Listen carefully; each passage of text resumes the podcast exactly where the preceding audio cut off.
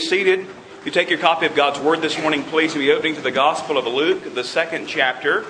And do me a favor, as you're finding Luke chapter 2, if you'll take that hymn book in front of you and open it up to number 87.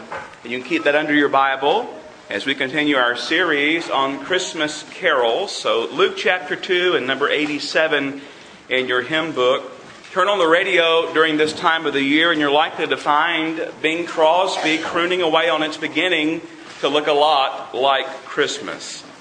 But if you're honest, maybe it doesn't look a lot like Christmas in your life. Perhaps today it feels anything but like Christmas. Perhaps this has been a very difficult year for you.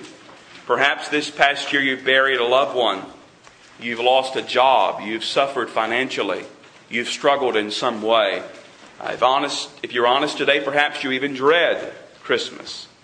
The question I want to address today is, what do you do when it doesn't feel like Christmas? I'm not talking about the weather, because it certainly doesn't feel like Christmas, does it? It's going to get colder, thankfully, before we get there. But what do you do when you don't feel like Christmas? By the way, what does Christmas feel like anyway? I ran across an article called How to Get Yourself into the Christmas Spirit. And the authors wrote, I'll tell you one thing, everyone deserves to feel that special Christmas feeling. Nothing can compare to it. So read this article, and with time, you will begin to feel it like you once did before. And then in an article, they went on to outline 8 different things or 8 steps that you need to take in order to feel like it's Christmas. Some of those steps included listening to Christmas music, baking Christmas cookies, and hanging up Christmas ornaments. And if you did enough of those 8 things, eventually, according to them, you're going to feel like it's Christmas. Well, really, is that the solution? Christmas music or baking cookies or whatever. But again, what does Christmas feel like? Does it even have a feeling to it? You know, I guess most would describe the Christmas feeling as one of happiness. Something like a warm cup of hot chocolate. Or something fuzzy like your favorite slippers. Pure happiness, if you will. That would be how many would describe Christmas. Pure happiness. But if you're honest, what if your feelings today of Christmas are more like the charred remains of burnt sugar cookies? What if that's really the way you feel today when it comes to Christmas? What then? What do you do when it doesn't feel like Christmas? Dan Schaefer wrote a book called In Search of the Real Christmas or Real Spirit of Christmas. And he has a chapter in that book that got me thinking along these lines entitled, When It Doesn't Feel Like Christmas. And he tells this story. Listen. He said, author and speaker Jill Briscoe recalls being asked to speak to a church gathering in Croatia for 200 newly arrived refugees. They were mostly women because the men were either dead or in a camp or fighting. She was scheduled to speak in the evening, but after seeing their terrible situation, what she had prepared seemed totally inadequate. So she put her notes away and prayed this way, God, give me creative ideas they can identify with. That evening, she told the refugees about Jesus, who as a baby became a refugee himself.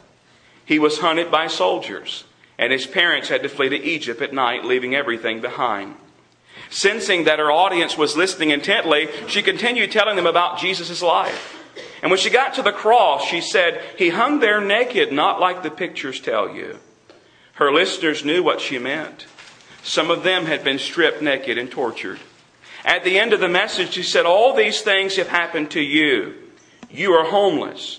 You have had to flee. You have suffered unjustly, but you didn't have a choice. He had a choice.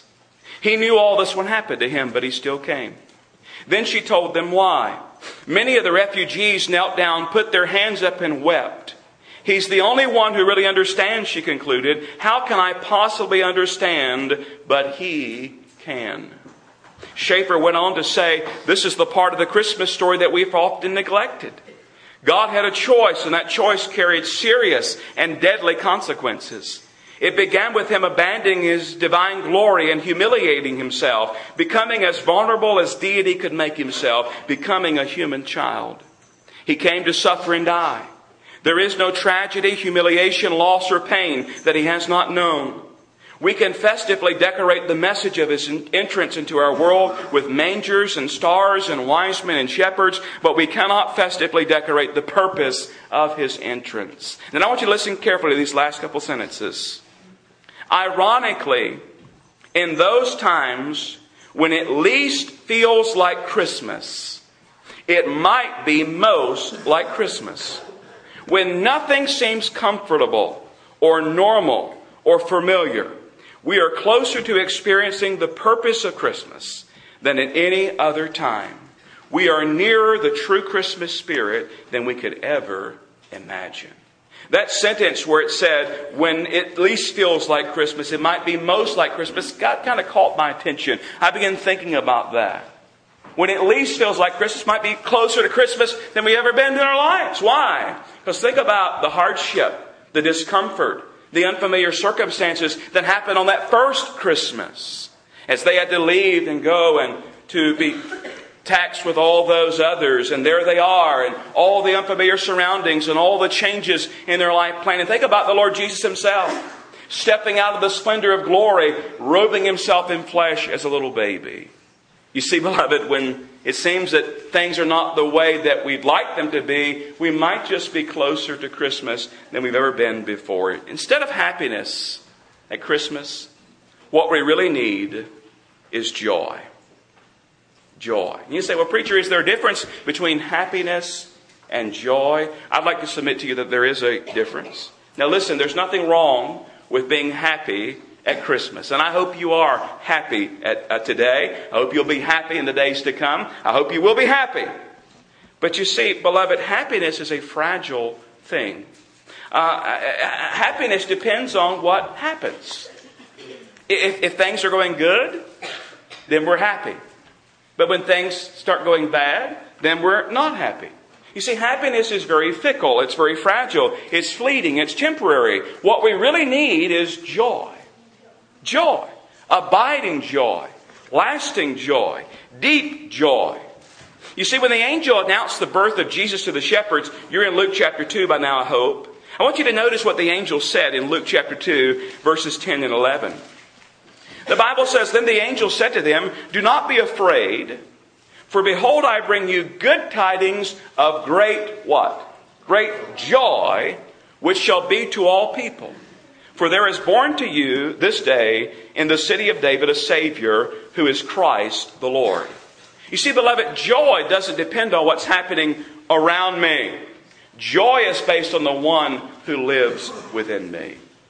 Don't ever forget that. Please catch that. Happiness depends on what's happening. Good things or bad things. It's fickle, it's fleeting, it changes. But joy depends on the one within me. And we know as a believer, as a child of God, if you know the Lord Jesus Christ, you have abiding within you, indwelling you, the Spirit of Almighty God, the Holy Spirit. I want you to listen to what the Bible says in Galatians 5:22. But the fruit of the Spirit, if you remember the verse, but the fruit of the Spirit is love. What's the next one, you remember? Joy, peace, long-suffering, kindness, goodness, faithfulness. 1 Thessalonians chapter 1, verse 6 says, "And you became followers of us and of the Lord, having received the word in much affliction with joy of the Holy Spirit." Romans 14:17 says, "For the kingdom of God is not eating and drinking, but righteousness and peace and joy in the Holy Spirit."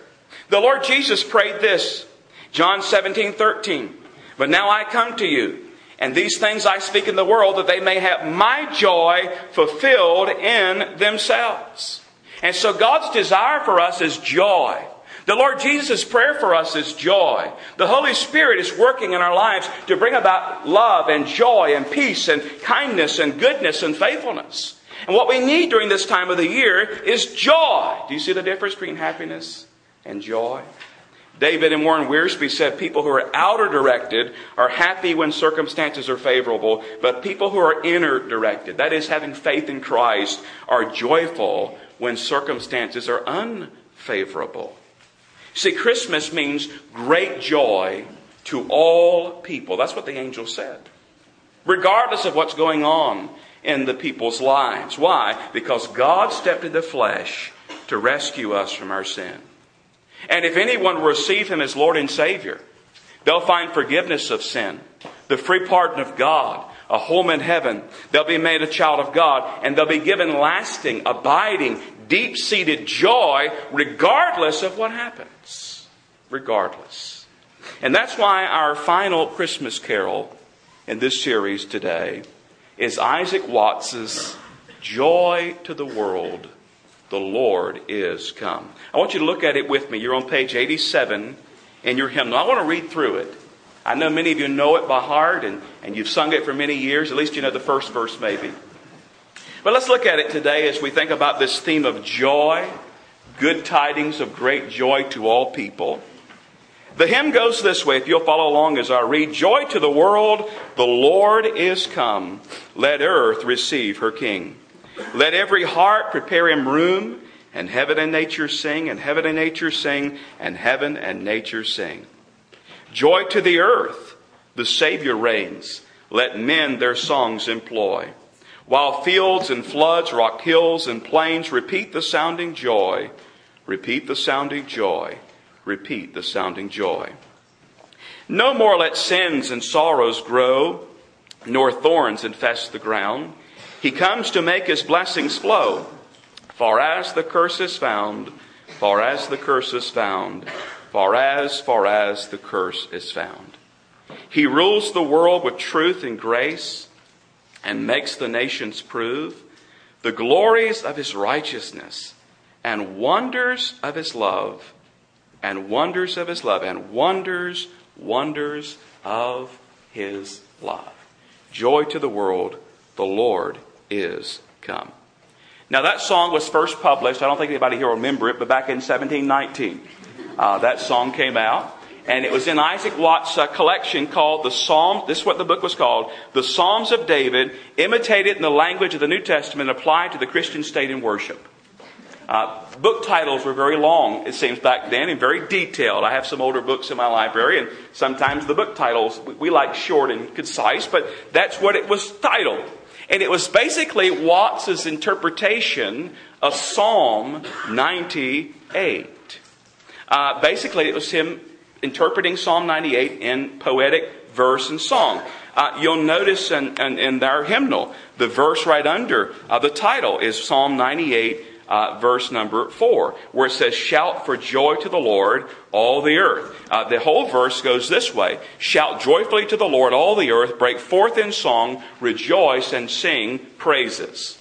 And so Watts took Psalm 98. This is a New Testament language interpretation of that, applied to the Christian state in worship, and he brought forth this song we sing called Joy to the World, the Lord is come. Now I want you to try to imagine Christmas without this song. Don't do it. I was going to say rip it out of the hymn book, but some of you might take me literally. But imagine ripping that out of the hymn book. There is no joy to the world, the Lord is come. How sad would that be? This is a favorite among the church. It's also been recorded by many artists. Andy Williams, Mariah Carey, The Supremes. I'd like to hear that version, wouldn't you? Dolly Parton, Nat King Cole, Faith Hill. Many others have all recorded Joy to the World, the Lord is come. But here's the interesting thing about this beloved Christmas carol. It's not really a Christmas carol. At least not originally. It was not originally a Christmas carol. It's obvious from reading the hymn, reading the carol, that we don't have the first coming of Jesus in mind here. It has his second coming in mind. In this Christmas carol, there's no mention of Mary or Joseph or the wise men or the shepherds or the manger or any of that. No, we have a picture of Jesus coming, and he's coming and ruling and reigning. Now, I hope the fact that it wasn't originally a Christmas carol doesn't ruin it for you. In fact, I hope after today it will actually encourage you. You'll be excited about it in a fresh way. Because I want you to notice this: joy to the world, the Lord has come. Let earth receive her King. Joy to the earth, the Savior reigns. No more let sins and sorrows grow. He rules the world with truth and grace. We see a picture of his second coming here. And while we celebrate today the birth of that baby so long ago, born in Bethlehem, born in that place, placed in the manger, it's important to be reminded during the Christmas season that he is no longer a baby. And he is no longer in the manger. And in fact, he is no longer a helpless babe. He is the risen and soon coming King of Kings and Lord of Lords. You see, beloved, there's a great difference between the way the Lord Jesus came the first time and the way he'll come the second time. Someone has written, the first time Jesus came, he came veiled in the form of a child. A star marked his arrival. Wise men brought him gifts. There was no room for him. Only a few attended his arrival. He came as a baby. But they said the next time Jesus comes, he will be recognized by all. Heaven will be lit by his glory. He will bring rewards for his own. The world won't be able to contain his glory. Every eye shall see him. He will come as sovereign King and Lord of all. And we should keep that in mind as we celebrate his first coming, the fact that he's coming again. And he's not coming in the same way. He's coming in glory and majesty, and he's coming to sovereignly rule and reign. He's coming in power and great glory. Joy to the world, the Lord is come. And Isaac Watts here says, let earth receive her King. Let every heart prepare him room. And heaven and nature sing. Let men their songs employ. While fields and floods, rock hills and plains repeat the sounding joy. No more let sins and sorrow grow. Won't that be a great day, beloved? When the Lord finally does away with sin. It says here, nor thorns infest the ground. Why do we have thorns today? Because of the fall of man. It was not that way in the beginning. God created a perfect man, perfect woman, put them together in holy matrimony, placed them in a lovely, beautiful garden, made them keepers of the garden, gave them that assignment, gave them all of that fellowship with themselves. Says, listen, don't eat of this tree. And yet they disobeyed. They sinned. They ate of that forbidden fruit. And they died. And they were cut off fellowship with Almighty God. And the ground was cursed. And thorns and thistles. And no longer will you very easily tend the ground. Now by the sweat of your brow. And the curse is here. But it says here, nor thorns infest the ground. He comes to make His blessings flow. He rules the world with truth and grace and makes the nations prove the glories of His righteousness and wonders of His love. Beloved, what we need today during this time of our lives, during this Christmas season, is we need joy. We need joy. That's today's theme, joy. And I want to ask you, as we think about the Lord's first coming, His first advent, we think about the Lord's second coming, His second advent. Do you have this joy in your heart today? Another way of asking it on this Christmas Sunday is this: do you have the Lord Jesus Christ as your personal Savior? Are you ready? Should He come today? Do you realize how many were not ready when He first came? I mean, many were looking and yet they missed Him. And others denied Him. And they rose up and crucified Him.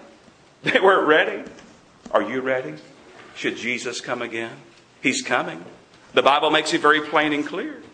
Are you ready? Should Jesus Christ come today? Do you have Him as your Lord and Savior? You know, we talked about the curse and sin and death. And we're spiritually dead in our sin. But the reason that God sent that little baby so long ago, perfect God and perfect man joined in the flesh, is to take our place. And He grew up and lived a sinless, perfect life, tempted in all points like as we are, the Bible says, yet without sin. Perfectly fulfilled the law. Perfect righteousness. And yet He voluntarily gave His life on that cross. Nailed to that cross. He suffered, He bled, He died. He took upon Himself our sin. Why? Because He loves us and desires a relationship with us and restores that relationship that we have with the Father. But only if we'll receive Him as our Lord and Savior. Only if we'll turn from our sin and place our faith in the Lord Jesus Christ. You see, the greatest Christmas gift you will ever receive in your life is Jesus. He's the true Christmas gift. He's the greatest Christmas gift. He was the first Christmas gift, wasn't He? The reason we celebrate and give gifts today is because God so loved the world that He gave His only begotten Son, that whosoever, that means you, should believe in Him should not perish, but have everlasting life. With that everlasting life comes joy. Now, I don't know what's happened in your life. My wife and I were discussing recently, 2013 has been one of the hardest years we've ever had in our marriage and our family. With all that's gone on in our family's life, her losing her dad, and so much that went on through this past year. But in the midst of that, there's still joy. See, it doesn't matter what happens. If you have the Lord Jesus, you can have that true, abiding, lasting joy. Why? Because it's not based upon what happens. It's based upon the one who lives within me. And I hope the one who lives in you. And I don't know what you're going through today. And I don't know what you're facing. Maybe you're lonely. You know, for so many, Christmas is one of the great highlights of the year. For others, it's one of the lowest parts of the year. Maybe you're lonely today. Maybe you're hurting. Maybe you're sorrowful. I want to tell you something. You can have joy this Christmas. You can have joy if you have Jesus. And I want to encourage you on this Sunday before Christmas, if you've never given your life to the Lord Jesus Christ, I want to encourage you, do it today. Do it this morning. Do it in this service. Very simply, place your faith in the Lord Jesus. Express it in a very simple prayer if you'd like. Just say, God, I know I'm a sinner. I know I can't save myself. But I believe You sent Jesus for me. I believe He died for me and He rose again for me. I believe You loved me so much You gave Jesus, and I receive Him as my Lord and my Savior. I don't want my sinful life anymore. I don't want to live that way anymore. I want to give my life to You, God. And I take Jesus as my Lord and Savior. And upon the authority of the Word of God, if you mean business with God, He'll do business with you. And He'll forgive you of your sin. He'll give you a home in heaven. He'll make you a son or daughter of God. And He'll give you eternal life. And He'll give you joy. Joy. Deep, lasting joy. Do you have the Lord Jesus today? The hymn writer asks the question very eloquently and mentions it very, very appropriately, where he says, let every heart prepare Him room. I wonder, have you made room in your heart today for the Lord Jesus? If not, would you receive today the greatest Christmas gift ever, the Lord Jesus? Let us pray.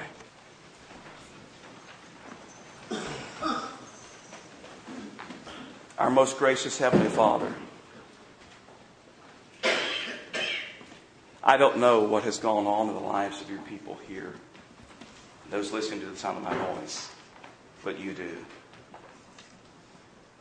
Lord, perhaps some today are struggling in great ways, great challenges, sorrow, loneliness, sadness, so many emotions.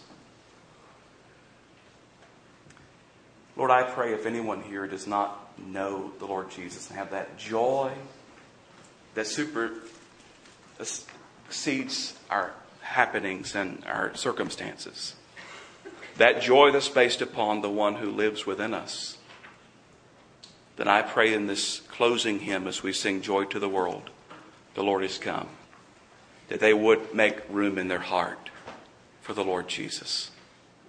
I thank You in the midst of all that happens to us in life, we can still have that deep, abiding joy that's found only in the Lord Jesus Christ. Lord, I pray that You would help people to surrender to You today. I pray that some will be saved today. I pray that You'll just work, Holy Spirit, in the lives of these people here. And we ask this in Jesus' name and for His sake. Amen. You have the hymn book open already to 87. We're going to sing that very simply. Here's the invitation. If you've never received the Lord Jesus Christ before, if you're not sure about it, but you'd like to make it sure today, here's what I want to ask you to do.